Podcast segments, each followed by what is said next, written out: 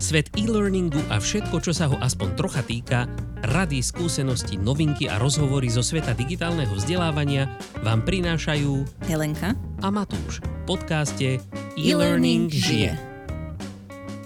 Ahoj Matúš. Ahoj Elenka. Žije ten náš e-learning ešte? Ale tomu ver. Hej, Jasné. naozaj. A čím žije dneska?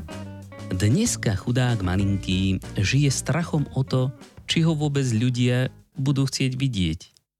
Pretože aj keď je skvelý a jeho jediným cieľom je tým ľuďom pomôcť v ich práci aj v živote, nie vždy sa o ňom všetci dozvedia.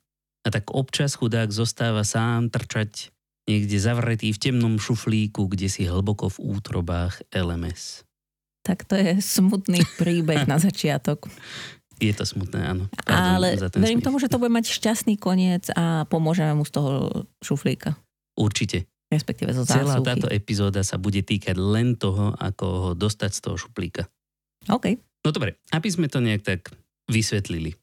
Vzdelávanie zamestnancov je základ každej úspešnej firmy. Na tom sa asi všetci zhodneme. A sme radi, že s nami v tomto súhlasíte. Dôkazom čoho je už len to, že nás počúvate. Dôkazom je vaše mlčanie, lebo sa hovorí, kto mlčí, ten svedčí. Napríklad. Aj keď toto nie je úplne presné, ono to pôvodné heslo v rímskom práve znie trošku inak, ale to je jedno. Pre nás to stačí. Často sa totiž to stáva, že naše čo ako premakané vzdelávacie stratégie a prešpekulovaný systém e-learningov sa nestretáva úplne s takou nadšenou odozvou zamestnancov, ako by sme si predstavovali. A prečo to tak ale je? Však to celé robíme iba len pre nich. Ale asi tak ako všade aj tu je pravdepodobne viacero dôvodov tohoto vlažného prístupu zamestnancov. Môžu byť napríklad, ja neviem, zvyknutí na iné formy vzdelávania. Môžu byť zvyknutí na to, že niekto stojí nad nimi a diktuje im presne, čo sa majú učiť. Ale možno je to aj preto, ale iba možno, že vaše vzdelávacie aktivity, alebo naše vzdelávacie aktivity, aby som to aj na nás stiahol, nie vždy úplne dostatočne propagujeme. Ako myslíš, kde? No práve medzi tými, ktorých sa týkajú. Ten e-learning predsa vždy vyrábaš pre niekoho. Akože, chceš povedať, že ľudia, ktorí majú ten e-learning študovať, tak nevedia, že tam je? Mhm, je to zvláštne, ale je to tak. Aj keď si možno myslíme, že vedia, že tam je, tak nie vždycky je to tak úplne pravda. Alebo ich nedokážeme dostatočne nadchnúť preto, že možno aj keď vedia, že tam je niečo, tak nie sú si tak úplne istí, čo to je a prečo by vlastne sa mali o to zaujímať. No ale dobre, zoberme to z kraja. Začíname e-learningom ako takým, pretože kvalitný obsah je základ všetkého. A bez toho, aby sme mali nejaký kvalitný e-learning, tak môžeme sa snažiť propagovať, čo len chceme. A môžeme použiť aj tie najkvalitnejšie reklamné agentúry na svete, ale pokiaľ pritiahneme ľudí na nekvalitný tréning, napríklad tradične, nejak si ľudia predstavujú e-learning, sú proste 100-slajdové prezentácie alebo nejaké veľké PDF dokumenty, a čo pokiaľ nás už nejakú chvíľku počúvate, tak asi viete, že my toto úplne za e-learning nepovažujeme, aj keď teoreticky by to do tej formulky veľmi zoširoka spadalo. A pokiaľ teda nalákate ľudí na niečo takéto, tak sa vám to možno podarí raz. Možno dvakrát, ak si nedajú pozor, ale na tretíkrát vám tam už nikto neporíde. Vzdelávací obsah totiž to musí nielen dobre vyzerať, ale musí byť aj relevantný, musí riešiť nejaký konkrétny problém. A mal by nejakým spôsobom zapadať do života tých ľudí, pre ktorých je určený, teda našich zamestnancov alebo zamestnancov firiem, v ktorých pracujeme a niekam ich posunúť. Ak ich budeme chcieť vzdelávať len preto, aby sa vzdelávali, tak ich nič nenaučíme. Hm. A to si teraz ako keby spojil dve veci. Jedna bola No. taká, že im síce povieme, že kde ten tréning nájdu a ukážeme im, aký je krásny a neviem čo všetko, ale potom zistia, že to vlastne pre nich nemá cenu, tak sa tam už nevracajú. uh-huh. A to si vlastne asi nespojil dve veci, to si asi spojil tú jednu vec, že keď nie je relevantný, tak v podstate nie je pre nich dostatočne zaujímavý na to, aby sa tam na budúce vrátili a aby nám v podstate uverili, že tam je Hej. pre nich niečo, čo im dá hodnotu. To znamená, že mali by sme... Mali, musíme si ustanoviť nejakú premisu. Proste premisa celého tohto, celej tejto našej dnešnej debaty, to znamená, ako dostať tréning tým, ktorých sa týka, je, že máme nejaký tréning, nejaký skutočný tréning, niečo, čo je hodnotné a pre nich, pre spoločnosť, pre celý svet. Hej? Takže teraz sa snažím len vysvetliť, že čo je ten základ toho všetkého, od ktorého sa odrazíme a potom si povieme, ako si pomôcť k tomu, aby sa ľudia o tom lepšie dozvedeli. Ale bez toho, aby sme mali na začiatku nejaký kvalitný tréning, tak e, sú nám všetky tieto rady tak trošku na nič. OK, tak ja som za to, aby e-learning alebo akýkoľvek tréning bol relevantný a dobrý a nápomocný. to som rád. Tak tým pádom sa môžeme posunúť ďalej. Tak keď už máme tento základ, tak potom čo s tým máme robiť ďalej? Potom tu je taká, poviete si, že je to možno samozrejmosť, ale hold, nie vždycky je to tak úplne dokonale realizované v našich firmách, hlavne vo väčších firmách s komplexnejšou štruktúrou, musíme povedať ľuďom, aký tréning a kde vlastne nájdu. Toto síce považujeme všetci za samozrejmosť, ale ja z vlastnej skúsenosti viem, ešte z mojich čias vo väčších firmách, že to nie je samozrejmosťou pre všetkých. Pretože nie vždycky funguje vo firmách nejaká dobrá interná komunikácia. Hlavne v tých, ktoré sú fakt veľké a veľmi také decentralizované. A preto by možno niekedy bolo dobré, keby L&D malo nejakú svoju vlastnú komunikačnú stratégiu a vlastné kanály, ktorými dostane toto vzdelávanie priamo až k zamestnancom. Jeden kanál samozrejme sa ponúka hneď, je lms ale lms samo o sebe moc toho nespraví. Hej. Dokáže poslať nejakú notifikáciu, ale všetci vieme, jak zvykneme reagovať na tieto systémom generované správy. Preto by bolo dobré sa nejakým spôsobom viacej pozrieť na túto komunikáciu. A to nie je len tak, že cez manažérov, prípadne cez nejaké oddelenie internej komunikácie, lebo títo, ktorí sa priamo nepodielajú na tom vzdelávaní, nie vždycky úplne chápu dôležitosť toho vzdelávania. A samozrejme prirodzene uprednostnia nejaké svoje aktivity pred komunikáciou o nejakom novom tréningu. A preto dôležité aspekty nejakej komunikácie, a to už je jedno cez aký kanál, sú že by sme mali sa snažiť akoby priblížiť ten tréning tým zamestnancom a to tak, že vysvetlíme nejaký náš eh, raison d'être, respektíve skôr eh, raison d'être vašeho tréningu. Prečo sme ho vlastne vyrobili? Prečo existuje? Aký problém rieši? A potom druhá dôležitá vec je, že aby si ľudia dokázali z toho zobrať nejaké takéto staré dobré, ako sa u nás na dedine hovorí, what's in it for me to znamená, aký prospech oni z toho budú mať. Lebo jedna vec je, že prečo vlastne vznikol tréning a druhá vec je, prečo práve oni sa majú vzdelávať. A tu si môžeme pomôcť hlavne marketingom. Samozrejme, ak máte dobré vzťahy s marketingovým oddelením vo vašej firme, prípadne máte, máte skvelú internú komunikáciu, čo je tiež tak trošku marketingová záležitosť, tak môžeme vychádzať z takých tých základných marketingových princípov. To znamená, mali by sme samozrejme na začiatku poznať našu cieľovú skupinu.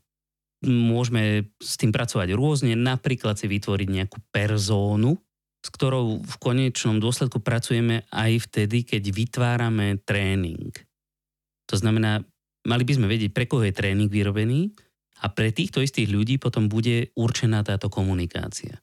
A tá komunikácia by nemala začínať až vtedy, keď je vyrobený tréning. Pokiaľ teda, asi záleží od, od tréningu, ale pokiaľ je to niečo, na čom nám záleží a čo, čo je skutočne dôležité, aby proste čo najviac ľudia vedeli, tak je dôležité v nich zbudiť nejaké očakávanie. Nejakých môžeme týzovať už dopredu. A na to existuje milión spôsobov, môžeme im poslať nejaké videjko krátke, newsletter, Môžeme využiť interné sociálne siete, ak niečo také máme, prípadne nejaké all hands meetingy alebo firemný blog. No dobre, ale keby som si tak povedala, že je niečo, čo chcem, aby všetci zamestnanci vedeli, no. alebo by bolo dobré, aby to vedeli, tak hneď prvá vec, ktorá mi napadne je, že spravím to ako povinný tréning, všetkým to prikážem a tým pádom ti aj príde tá notifikácia z LMS, aj to možno, že dostanú niekde nejakou komunikáciou v maili, že toto je povinné, aby ste si to pozreli a oni si to pozrú a nemusím okolo toho robiť žiadne iné aktivity, lebo tak či tak si to budú musieť pozrieť. Áno, pokiaľ to je povinný tréning, ktorý podmieníš tým, že ak to nezložia, tak ich vyhodíš z firmy, prípadne im nedáš e, benefity, aj to je spôsob. Ale mm, nie som si úplne istý, či je to ten spôsob, ktorý chceme. No možno, že skôr v tejto epizóde nám ide možno tie tréningy, ktoré sú také, že môžu tých ľudí ďalej rozvíjať a môžu im pomôcť, ale nie sú nutne povinné. No, Či? keď sa spýtaš, takto podľa toho, koho sa spýtaš, vždycky každý autor tréningu alebo nejaký ten subject matter expert si myslí, že tá jeho téma je povinná pre všetkých. Je pravda, že existujú nejaké tréningy, ktoré sú povinné zo zákona, ostatne bavili sme sa o tom nedávno, o compliance tréningoch, ale aj na tie môžeš nalákať tých ľudí. Vieš, lebo ja viem z môjho korporátneho pôsobenia, že aj povinné tréningy, častokrát sme bojovali s tým, že ako je možné, že povinný tréning proste má takú nízku účasť. Pretože samozrejme, ako ja som pracoval vo firme, ktorá sa nevyhražala ľuďom, že ich vyhodí za to, že neabsolvovali tréning. A tie tréningy, ktoré boli povinné zo zákona, napríklad BOZP, požiarná ochrana a tak, aj tie bolo treba do nekonečna remindrovať, nenapadá ma rýchlo slovo, Pripomínať. pripomínať ľuďom, že už sa vám kráti čas, dovtedy a dovtedy to musíte mať hotové. Mali na to povedzme trojmesačnú lehotu a napriek tomu, že to je povinný tréning zo zákona, všetci o tom vedia, je o tom siahodlhá komunikácia. Táto komunikácia nikdy nebola taká zaujímavá alebo lákavá, aby ľudia boli ochotní sami dobrovoľne to hneď v prvý možný moment urobiť. No ale prišli ste nakoniec na to, že prečo si to ľudia eh, buď nechávali na poslednú chvíľu, alebo teda to nerobili? Mhm, pretože to bolo absolútne neosobné. Pretože nikto nie... A čo, komunikácia či tréning? Komunikácia. Tréning, všetci vedia, ako vyzerá BOZP tréning. Samozrejme, nie vždycky musí vyzerať rovnako, ako sme sa dozvedeli nedávno. Ale bohužiaľ, ako vyzerá väčšinou, tak to všetci asi vedia. A všetci asi aj vedia, čo je jeho cieľom, takým tým všeobecným. Ale vieš, to je ako so všetkým povinným na svete. Keby všetci robili to, čo majú, to, čo, to, čo sú povinnosti, čo sú zákony, tak nepotrebujeme policajtov. Vieš? Nepotrebujeme vôbec nikdy nikoho na nič upozorňovať. Ale vieš, že to takto nefunguje. Takže preto je skôr dobre využiť nejakú pozitívnu motiváciu. Ja to vidím teraz napríklad pri výchove detí, aj pri výchove psa, že tá pozitívna motivácia často funguje oveľa lepšie než akékoľvek tresty. A práve to je to, čo chceme dosiahnuť. My chceme, aby ľudia sami chceli sa učiť tú vec. A to môže, to môže sa týkať aj povinných tréningov, ale môže sa to týkať aj tréningov, ktoré ich len môžu posunúť ďalej. Napríklad spomínam si na tréning, ktorý sme robili, ktorý sa volal po slovensky medzikultúrna komunikácia, pretože tá firma, v ktorej sme to robili, pracovala naprieč všetkými kontinentami, teda možno s výnimkou Antarktídy. Ale boli tam rôzne huby v rôznych častiach sveta a samozrejme tá kultúra je všade úplne iná. A bolo potreba vysvetliť rozdiely, ako ľudia vnímajú niektoré veci tam a tam. A toto nie je povinný kurz, ale keď ho absolvuješ, tak ťa dokáže ti strašne pomôcť, uľahčiť ti prácu, pretože dokážeš predvídať, akým spôsobom budú na teba reagovať ľudia v iných častiach sveta a tomu prispôsobíš svoju komunikáciu s nimi. Vieš, ale aj tento kurz sme museli strašne, a pritom to bol ako fakt perfektne urobený kurz, nádherne, ale museli sme venovať skoro rovnako veľa času, ako sme strávili výrobou toho kurzu, aj prípravou komunikácie tohto kurzu.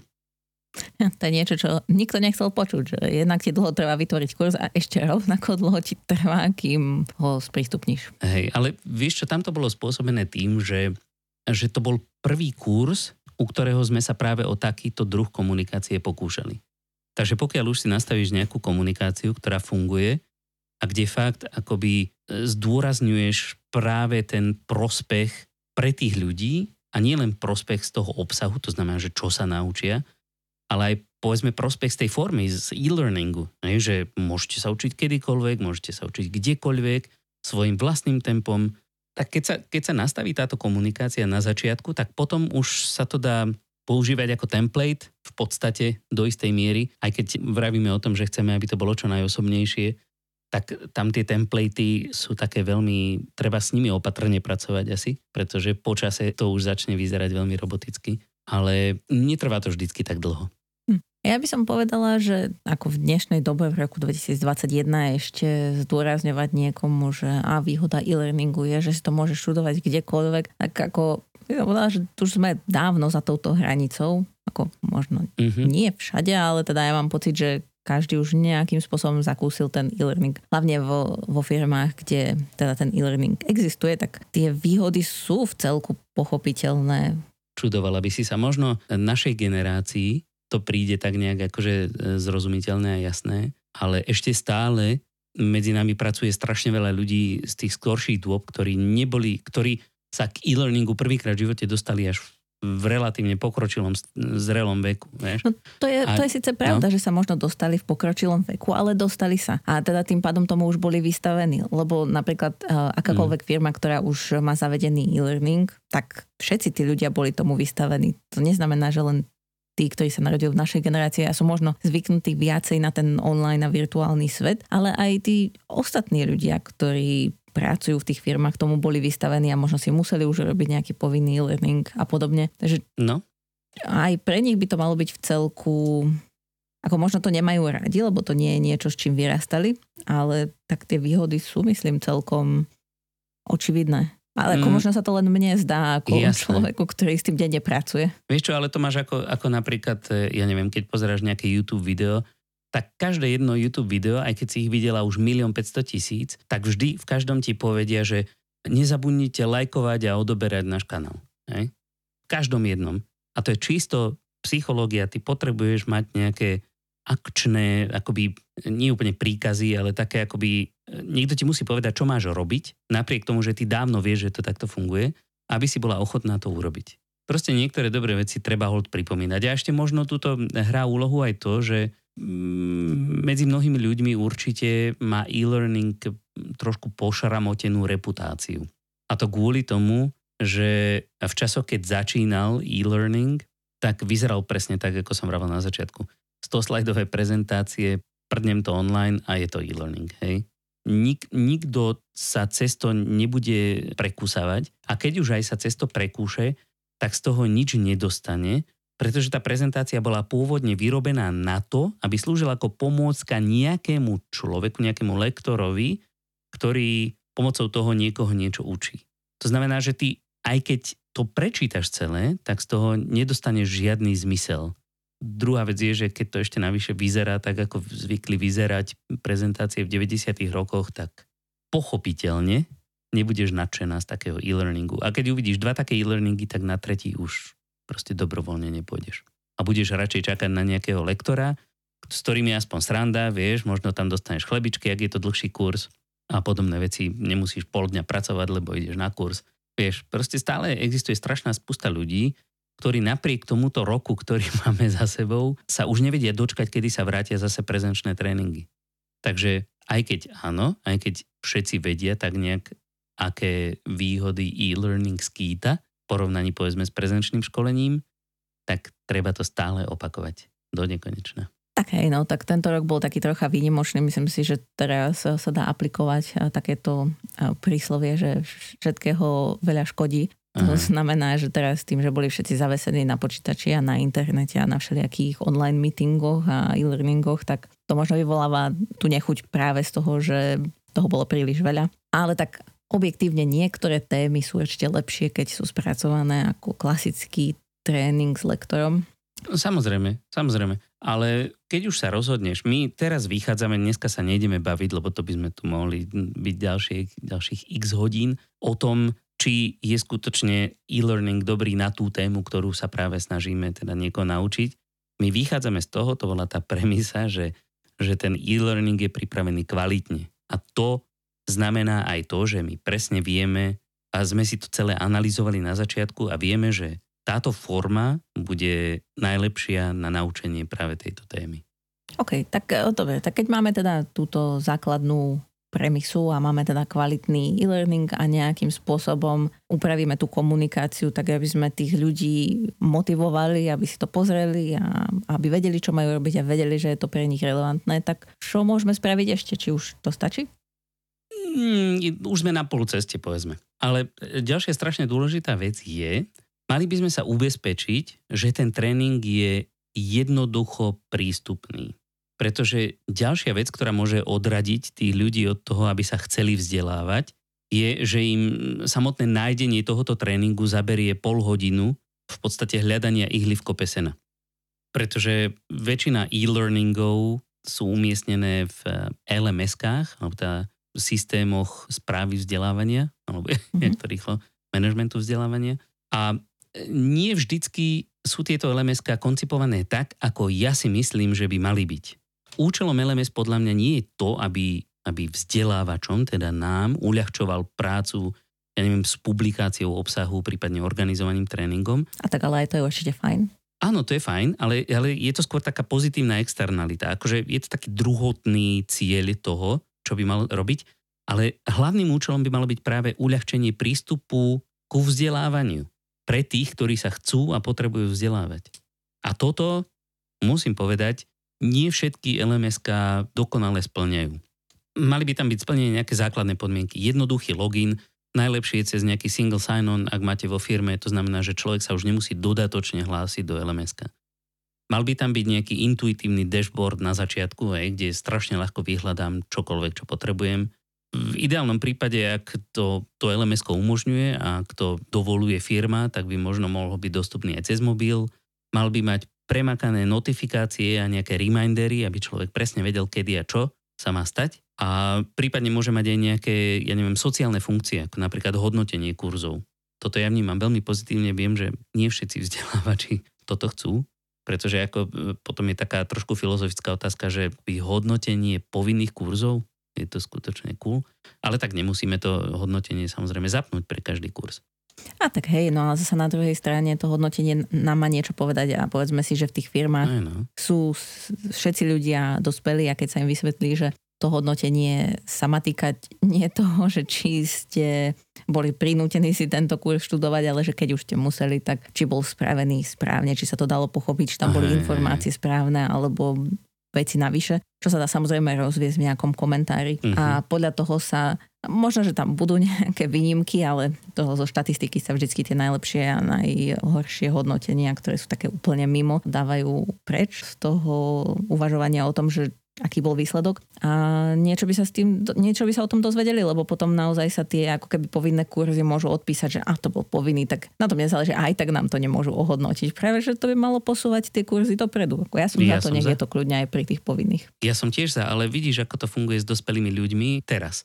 Práve keď to nahrávame teda začiatkom roka 2021, stačí sa pozrieť z okna von a vidíš, ako všetci tí dospelí ľudia, ktorí všetci presne vedia, čo je správne a nesprávne, ako sa stávajú k rúškam, ako sa stávajú k, k vakcinácii a podobné veci. Takže mm, trošičku by som bol opatrnejší s tými predpokladmi o dospelosti všetkých ľudí. A, treba im nechať šancu, ja, nech ja im, prejavia. Ja im verím, dávam im šancu, ale proste sem tam im treba trošičku pomôcť. Trošku ich tak jemne kopnúť do zadku. Vieš? Hm. Jemne. Neboj, nikomu nechceme ubližovať, preto. No dobre, no ale tým no. pádom no. vlastne sme boli pri tom lms a tom, uh-huh. že ako treba, aby to bolo jednoduché a jednoducho prístupné, uh-huh. čo myslím si, že je také celkom tiež vec, ktorú si povieme, že to je celkom očividné. Že... Hey, no. Ako takto očividné je, povedzme, to lms ešte ďalšie možnosti, samozrejme, nie vždycky musí byť e-learning len e, nejaký skormový balíček, ktorý je v lms Hej, existujú už teraz v dnešnej dobe máme tzv. LXPčka, alebo teda Learning Experience platformy, ktoré sú také, také trošku všeobjímajúcejšie než tie samotné LMSK, pretože dovolujú, dovolujú ľuďom nejak tak komplexnejšie pracovať s tými tréningami, nejak ich medzi sebou zdieľať, baviť sa o nich, prispievať, ale e-learningy môžu byť aj povedzme na intranete, tam sú určite rýchlejšie dostupné ako v LMS-ku v prípade, že nedostane človek, ja neviem, e-mailom link, kde priamo len klikne a už je v lms na tom tréningu, ale môže to byť aj napríklad e, šírené cez nejakú firemnú sociálnu sieť, opäť, ak niečo také máte. E-learning môže byť niekedy len videjko na YouTube, na Vimeo, na... môže to byť hocičo a hoci kde. Ale základ je to, aby to bolo prístupné ideálne tak ako do jedného kliku. A ďalšia vec ešte je, keď už sa bavíme o tých LMS-kách, takže že keď už máte teda nejaké skvelé lms ktoré všetky tieto kritéria splňa, o ktorých sme sa bavili, tak nezabudnite samozrejme propakovať aj to lms pretože vaši zamestnanci nemusia vždycky vidieť, vedieť, čo všetko to lms dokáže, pretože to je predsa len trošku komplexnejší systém, ale ak to správne odkomunikujete, tak keď sa ich o polnoci opýtate, na čo vlastne také lms slúži, tak určite budú veľmi dobre vedieť všetci odpovedať na to, že ponúka skvelé príležitosti na vzdelávanie a že jeho ovládanie je super jednoduché a že to zvládne aj malé decko. Takže toto je taká pridružená komunikácia, ktorá je dobrá na to nalepiť.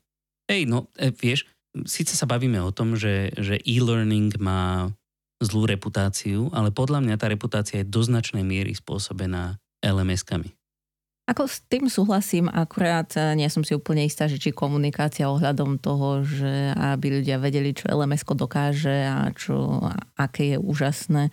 Že mi to príde ako keby niečo navyše. Skôr mi to príde, že, že malo by to byť také jednoduché, aby nad tým človek nemusel rozmýšľať, že prihlási sa do firemného vzdelávacieho portálu a vie presne, čo má robiť a ty mu nemusíš hovoriť, že pozrite sa, aké je to úžasné, že vám ani nemusíme hovoriť, čo máte robiť a viete nájsť ten kurz. Ale hej, práve že, práve že toto je presne zmysel toho marketingu. Mne to príde ako zbytočný informačný šum. Ale musíš mať, musíš mať dobrý produkt a potom ľudia musia vedieť, že ten produkt existuje a aký je dobrý. Oni nemusia vedieť e, vymenovať všetky jeho funkcie, ale musia mať povedomie, musia to mať zafixované v sebe, že toto je ten nástroj, ktorý im vždycky všade pomôže. Že vždy, keď pôjdu do lms tak tam nájdú presne to, čo hľadajú a že to tam nájdú jednoducho. A toto im na začiatku musíš povedať. A možno pre ľudí, pretože u nás to stále nefunguje tak, že by ľudia pravidelne sa vzdelávali v nejakom firemnom LMS-ku. Že skôr nejaké pravidelné vzdelávanie je stále domenou buď nejakých externých organizácií alebo, alebo neformálneho vzdelávania. Takže tým, že ľudia tam idú len raz za čas, tak im to hol treba pripomínať pretože keď tam ideš len, ja neviem, raz za 2-3 mesiace, no, tak zabudneš, jak sa tam orientovať, jak sa tam vlastne dostať, čo kde nájsť. Vieš? Ja viem, my, my to vidíme trošičku inak, pretože proste v tom žijeme. Ale ja viem aj to, že hlavne vo väčších firmách, ktoré nie sú úplne, že na, narvali všetky peniaze do, do najnovších technológií a ľudia sú tam e, všetci len early adopters, hmm. Jak ich nazvať po slovensky? Neviem, ako sa volajú po slovensky. Skorí adapté, adaptéry. adoptéry. No proste tí, ktorí, ktorí majú všetky najnovšie technológie sveta, pretože proste to je ich vášeň. Tak e, ja viem, že stále existuje strašná spústa ľudí, ktorým treba jednoducho všetky tieto nové technologické možnosti do nekonečna opakovať ich prínos pre nich. Sa dlho zdržali pri tomto bode? No dobre, už nechajme LMS-ko, LMS-ko. Dobre, no a čo teda môžeme ešte robiť ďalej, lebo určite ešte sú ďalšie veci, ktorými vieme podporiť ten náš e-learning. Tak najlepšie ho môžeme podporiť, keď už sme teda vyčerpali všetky naše možnosti, naše, naše, čo dokážeme urobiť sami, ako vzdelávači, tak môžeme poprosiť ďalších ľudí. A tuto sa skýtajú k dispozícii, teda máme dve také hlavné skupiny ľudí, jedni sú lídry a druhí sú potom povedzme nejakí relevantní alebo kľúčoví zamestnanci. Môžeme si ich v dnešnej dobe sa často volajú influenceri alebo evangelisti. Ale aby som sa pristavil na začiatku pri tých lídroch, schválne nehovorím manažéri. Pretože manažér nerovná sa líder. Bolo by dobré, keby to tak bolo, ale nie je to tak. My teda potrebujeme využiť tých, čo sú skutoční lídry. Tí, čo dokážu na seba prirodzene natiahnuť ľudí, dokážu ísť príkladom, dokážu sa podeliť aj o svoje, povedzme, neúspechy a vďaka tomu, že, ja neviem, absolvovali tento tréning, tak ako im to pomohlo, proste takí tí, tí skutoční lídry. Tých by sme mali využiť a väčšinou títo ľudia sú nadšení, keď môžu niekoho o niečom novom dobrom presvedčiť. Takže ľudia všeobecne strašne radi sa nechávajú viesť príkladom niekoho, kto aj povedzme je ich nadriadený, ale aj, aj príkladom tých, ktorých proste uznávajú.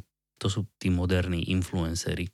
A to nemusia byť fakt len manažéri ani lídry, to môžu byť rôzni hociakí šikovní zamestnanci na všetkých úrovniach firmy, ktorí dokážu pomôcť, ak už v ničom inom, tak aspoň v šírení dobrého slova. Ale sú to väčšinou ľudia, ktorí sú buď obľúbení v kolektíve, alebo jednoducho na ktorých názory ostatní dajú a keď týchto presvedčíte o prínosoch toho vášho kurzu, tak máte z polovice vyhraté, pretože oni už potom môžu šíriť to dobré slovo ďalej. A ľudia strašne radi dajú na na tzv. success stories, alebo teda príbehy úspešných a keď vidia to, ako tento váš kurz pomohol niekomu inému v jeho práci, v jeho živote, tak e, sa veľmi ľahko nechajú presvedčiť. A potom z týchto rôznych success stories, ktorých môže byť viacej, a aj kratučkých sa dá urobiť povedzme nejaké krátke promo video, ktoré môžete ďalej používať buď už vo svojej komunikácii, povedzme keď máte nejaký pilotný projekt, že najprv najprv pustíte ten nový kurz len nejakej pilotnej skupine práve týchto influencerov a z ich feedbacku, z ich reakcií urobíte nejaké krátke videjko, ktoré potom použijete do toho tréningu a, a tak stále dokola. Ale možno keď hovoríš o tých success stories a že ich ľudia majú radi, tak možno, že aj my sa môžeme podeliť o také success stories. Tiež, čo sme mm-hmm. si vypočuli na nejakých konferenciách. Napríklad pred dvoma rokmi na našej konferencii sme mali prednášku z Poštovej banky, kde sa v podstate s nami podelili o to, ako oni zavádzali nový e-learningový systém. A tiež e, jedným z ich prístupov bol taký, že skôr, než ho zaviedli, tak sa snažili o ňom veľa rozprávať a snažili sa získať si nejakých e, ľudí, ktorí boli ako keby taký typ prví, ktorým k tomu dali prístup, tí si to aj skúšali, aj dávali nejakú spätnú väzbu. A tým, že už potom boli v tom takí aj zbehli, aj teda o tom vedeli a boli súčasťou toho projektu, lebo sa v podstate podielali ako keby na jeho tvorbe, ale boli to bežní zamestnanci, neboli to ľudia z LND, ale boli to ľudia z cieľovej skupiny, tak tí potom v podstate pomáhali ďalej šíriť to, čo tento systém dokáže a aké je to super. A toto sa im celkom oplatilo. To znamená, že pri spustení toho systému už jednak ľudia o tom mali aké také povedomie a mali aj ľudí, ktorí mohli pomôcť tým, že keď niekto niečo nevedel, tak e, vedeli na koho sa obrátiť. Akože samozrejme primárne LND je oddelenie, na ktoré sa človek obráti, ale keď e, váš kolega ktorý sedí vedľa vás, tým niečo vie robiť alebo vie, kde niečo nájsť, tak sa ho viete jednoducho opýtať. A Podobný prípad ako tento bol zase, už neviem, to už bolo ešte dávnejšie,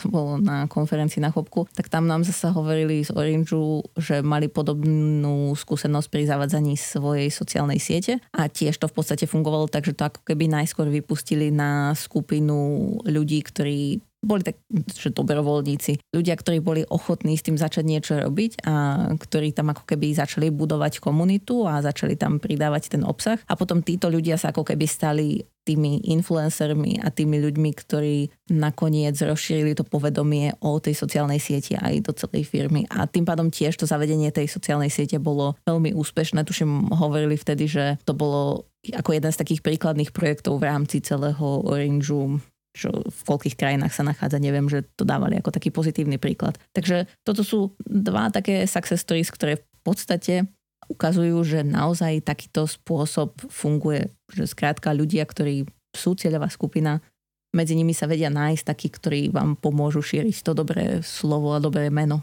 Aj preto sa to volá evangelisti. Hej. Lebo evangelizujú.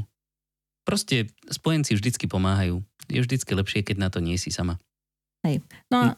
To znamená, že keď už vlastne takto všetko máme a všetko nám funguje a všetci s tým robia a všetci sa o tom dozvedeli, o tom našom e-learningu, LMS-ku, čomkoľvek, našom online tréningu, tak už sme skončili. A ja sa to pýtam, ale viem, že. Skoro. Skoro, ale ešte každá takáto komunikácia a aj vrátanie povedzme výroby toho kurzu sa dá považovať za projekt. A tak ako po každom správnom projekte, pokiaľ k projektom pristupujete tak, ako by sa malo, povedzme, je dobre si urobiť nejaký, volá sa to postmortem, respektíve retrospektívu, aby sme e, pridali zo pár takých e, zahraničných slovíčok, alebo teda nie úplne ľubozúčne slovenských. Ide o to, že vždycky pri každom projekte sa niečo naučíme. Niekedy sa naučíme to, že sme úplne takí skvelí, že nám to všetko išlo a všetko sme si správne naplánovali a krásne sme to dokázali vyriešiť a nebol tam sklz ani jednu sekundu, no proste dokonalá krása. Takýto projekt som ešte úprimne vo svojom živote nezažil. Väčšinou sa dozvieme to, že sme povedzme nejakej časti toho projektu nevenovali dostatočnú pozornosť a niekde nám niečo ušlo. Alebo sme predpokladali, že by to mohlo fungovať tak, ale ono to fungovalo trošičku inak. Takže je dobré keď už nejakú takúto, pretože není nutné, aby hneď vaša úplne prvá komunikácia, ktorú sa rozhodnete robiť poriadne, fungovala na 100%. Vždy sa snažíme samozrejme robiť veci najlepšie, ako vieme, ale zároveň sa vždycky z nich nejakým spôsobom poučíme, aby sme sa dokázali posunúť ďalej. A dôležitejšie není robiť to hneď dokonale, ale dôležité je sa na to spätne pozrieť a skúsiť to urobiť na budúce ešte trošku lepšie. Vždycky sa spýtajte po každom takomto projekte, ako by sa to dalo ešte urobiť na budúce lepšie. Tak toto je taká jedna vec, to len taká moja poznámočka k tomu, eh, aj keď to není priamo typ na nejaké propagovanie toho tréningu, ale len aby ste vedeli, tak do že... budúcna ako do budúcna, keď to vieme spraviť lepšie a bude ten tréning ešte lepší, tak je to ako keby dobrá investícia na tú propagáciu, že propagovať hej, hej. lepšiu vec je vždy lepšie. A možno to aj súvisí trocha tak čiastkovo tento celkový projekt aj s tým, čo si predtým hovoril o tom hodnotení tých kurzov. Aj to je v podstate ako keby taká malá retrospektíva, že ak sa náhodou dajú hodnotiť tie kurzy, že ich vedia ľudia zhodnotiť, tak to už je ako keby spätná väzba k tomu, aký bol Aha. ten kurz. Samozrejme, treba to brať cez a správne interpretovať dáta, ale, ale je to taká čiastková vec. To áno, ale spätná väzba v čomkoľvek, čo robíme, je podľa mňa absolútna nevyhnutnosť a vždycky benefit. Aj keď nie vždycky sme povedzme spokojní s tým, čo počujeme o svojej práci, ale verím tomu, že vždycky nás to dokáže niekam posunúť. Taká samozrejme konštruktívna spätná väzba, nie len nejaký hejteri, čo len hejtujú. Mm-hmm. Dobre. No a máme ešte nejaký tip? Teda máš? No. Neviem, či je to úplne tip, ale je to skôr taký, taký povzdych, ktorý sa tak nejak vynie celým týmto mojim vzťahom k stavu vzdela- firemného vzdelávania na Slovensku alebo povedzme v Československu je to, že Vzdelávanie by malo byť nutnou súčasťou rozvoja zamestnancov každej firmy. Malo by byť začlenené práve aj do debát o nejakom kariérnom rozvoji zamestnancov. O nejakých appraisloch sa tu teraz nejdeme baviť, na to sú určite iné podcasty, špecificky HR-ové, ale, ale? Jednoducho, jednoducho súčasťou týchto rozhovorov, ktoré by teda mali prebiehať eh, pravidelne alebo, alebo kontinuálne, by malo byť práve vzdelávanie. Malo by manažerov alebo vedenie firmy zaujímať, akým spôsobom sa rozvíjajú tí ľudia a mali by mať k tomu aj poskytnuté možnosti svojho rozvoja. A to, je, to môže byť už, hm, či už, ja neviem, účasť na nejakých zaujímavých projektoch, ktoré rozšíria ich obzory. Mm. Jak to povedať? Scope. Záber. Uh-huh. Um, ale mali by tam byť práve aj možnosti sa vzdelávať. A to vo vyspelých firmách, takých, čo sú fakt, že ako top of the top, tam umožňujú a podporujú, ľuďom, podporujú ľudí v tom, aby sa vzdelávali vo veciach, ktoré nie vždycky úplne nutne priamo súvisia s výkonom ich pozície, umožňujú im celkovo si rozširovať obzory vo svete. Vzdelávať sa v tom, čo ich baví, pretože každé nové vzdelávanie jednoducho vytvára nejaké nové neurónové spojenia v mozgu a zlepšuje fungovanie toho mozgu. A tým, že sa učíme aj veci, ktoré nás fakt zaujímajú, aj keď sa úplne priamo netýkajú povedzme našej práce, tak e, celkovo zlepšujú aj našu náladu a vzťah tej práci. Pretože je nám to umožnené, tak to je super. To znamená, že proste tuto sa skutočne táto firma dbá o to, aby ja som sa rozvíjal, aby ja som lepšie fungoval ako človek a ja som im vďačný a preto budem lepšie pracovať aj ja pre nich. Ale to je len taký môj povzdych. Toto neberte ako nejaký nutný typ na to, ako by to muselo fungovať. Netýka sa to priamo propagácií kurzov, ale tak nejak to s tým súvisí. No tak súvisí, lebo pokiaľ odporúčiš na nejakom tom rozhovore o kariérnom rozvoji, že ak sa chceš vybrať touto cestou, bolo by fajn, keby si si naštudoval niečo v tomto uh-huh. smere, tak to je vlastne ako keby propagovanie tých kurzov, ak sú v rámci interného vzdelávania, ale veď v podstate aj akékoľvek externé vzdelávanie je fajn pre ľudí, pre ich rozvoj. Uh-huh. A samozrejme najlepšie je s niečím takýmto začať už úplne hneď pri onboardingu, ukázať tomu, tomu zamestnancovi, že jednoducho nám na ňom záleží, že ich podporujeme v tomto vzdelávaní a tí manažéri by ich mali začať nabádať, aby sa chceli vzdelávať a podporovať ich tom. A k tomu Aj, ešte LND prispieje kvalitným obsahom, tak to je win-win jak divá svinia. Hej, ale tá podpora tých vedúcich manažerov alebo v podstate aj celej firmy no. by mala byť nielen v tom, že budú to odporúčať a budú ukazovať, aké sú možnosti. Ale podľa mňa najdôležitejšie je, že nechať im na to čas Presne tým ľuďom, aby sa vzdelávali. Lebo často je to teraz tak vnímané, že áno, chceš sa vzdelávať a tak, Rob tak musíš doma, to robiť no. po svojej robote alebo, alebo alebo doma, alebo skrátka nemáš na to dostatok času. A to podľa mňa prispieva k takému negatívnemu vnímaniu toho e-learningu No, alebo akéhokoľvek vzdelávania, lebo ľudia sú, že a toto musíme robiť navyše, už sa mi to nechce robiť. Hej, hej, hej. Tak Presne tak, ako pokiaľ firma chce od človeka, aby sa vzdelal v čomkoľvek, nech je to aj úplne, že povinný tréning a nedá mu na to čas v rámci nejakej pracovnej doby, tak to je veľmi zle. hej. Takže nielen pekne rozprávať, ale aj činy k tomu. Exákulum. No dobre, tak eh, čo sme sa teda dneska dozvedeli, že musíme mať dobré kurzy, to je fajn. Jednoducho, nezabúdajte na to, že nestačí, že budete mať skvelý vzdelávací program a dokonale vymazlené e-learningy, pretože ak sa od nich, o týchto e-learningoch nedozvedia tí, pre ktorých sú vlastne určené, tak sú to len vyhodené peniaze a čas.